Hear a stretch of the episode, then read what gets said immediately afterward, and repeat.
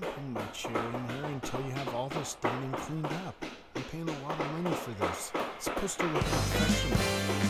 Oh, hey guys, it's Tim, aka A Chair Shot, and I just wanted to say the show is still coming. It might have been a little bit longer than the two weeks, but that's because I didn't want to spare any expenses to make sure that the show's the best it can be.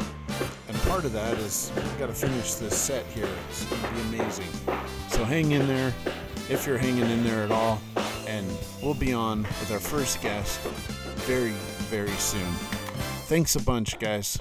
And I'm looking forward to having fun with you guys real soon. No, don't put that over there. Why would you do that? That's not gonna work